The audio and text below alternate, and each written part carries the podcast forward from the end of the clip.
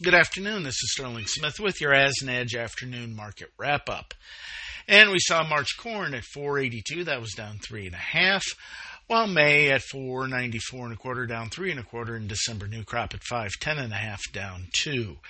Uh, it was uh, kind of a bad day for corn and wheat, but soybeans did better. We are seeing some continued weather problems, particularly in Mato Grosso and areas north and that uh, helped lift January beans to 1337 and three quarters, up 33 and three quarters on the day. March at 1354 and a half, up 31 and a half. May at 1366 and a quarter, up 29, and new crop at 1287 and three quarters was up 17 and a quarter. March soybean oil at 51.15 was up 98, while January meal at 413.30 was up 860. Spring crush, though, at 98 even was down 175.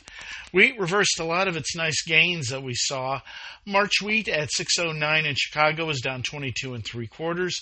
March Kansas City at 633 down 28 and March Minneapolis at 711 and three quarters down 17 and three quarters. January rice at 1705 was up 1. March cotton at 82 even was up 56. May cotton at 82.56 was up 52. February live cattle 168.10 up 238. We had been uh, mixed most of the morning, but we did see some solid buying in the afternoon. This also worked to lift the feeders uh, for January, which finished at 217.90 up 260. And uh, February hogs at 67.40 was down 158. December milk 1623, that was up 3. January orange juice 381.35 up 10 cents, limit up. January crude at 71.47 up 24.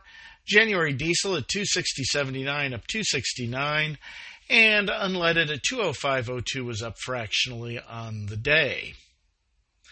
Natural gas uh, finished the day at 244. That was down 14. We did trade as low as 229, which was a new life contract low. So we did manage to bounce noticeably off those lowest levels. That market is deeply oversold, and we should probably expect some additional volatility. February gold at 1997 even, down $17.50, while silver 23.14 down 14.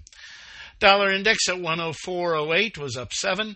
Dow Jones Industrial Average 36,404 up 157. S&P's 4620 up 16 and a half points.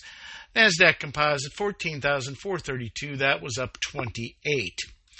Interest rates were mixed on the day. We had been higher earlier, and we're right in front of a big CPI report and a Fed meeting uh, coming up over the next couple of days. The two-year finished at 471. That was down a basis point. The 10 year at 423 up a basis point to 423. And the 30 year at 432 was up two basis points. This is Sterling Smith from sunny and warm Omaha, Nebraska, wishing everybody a great evening.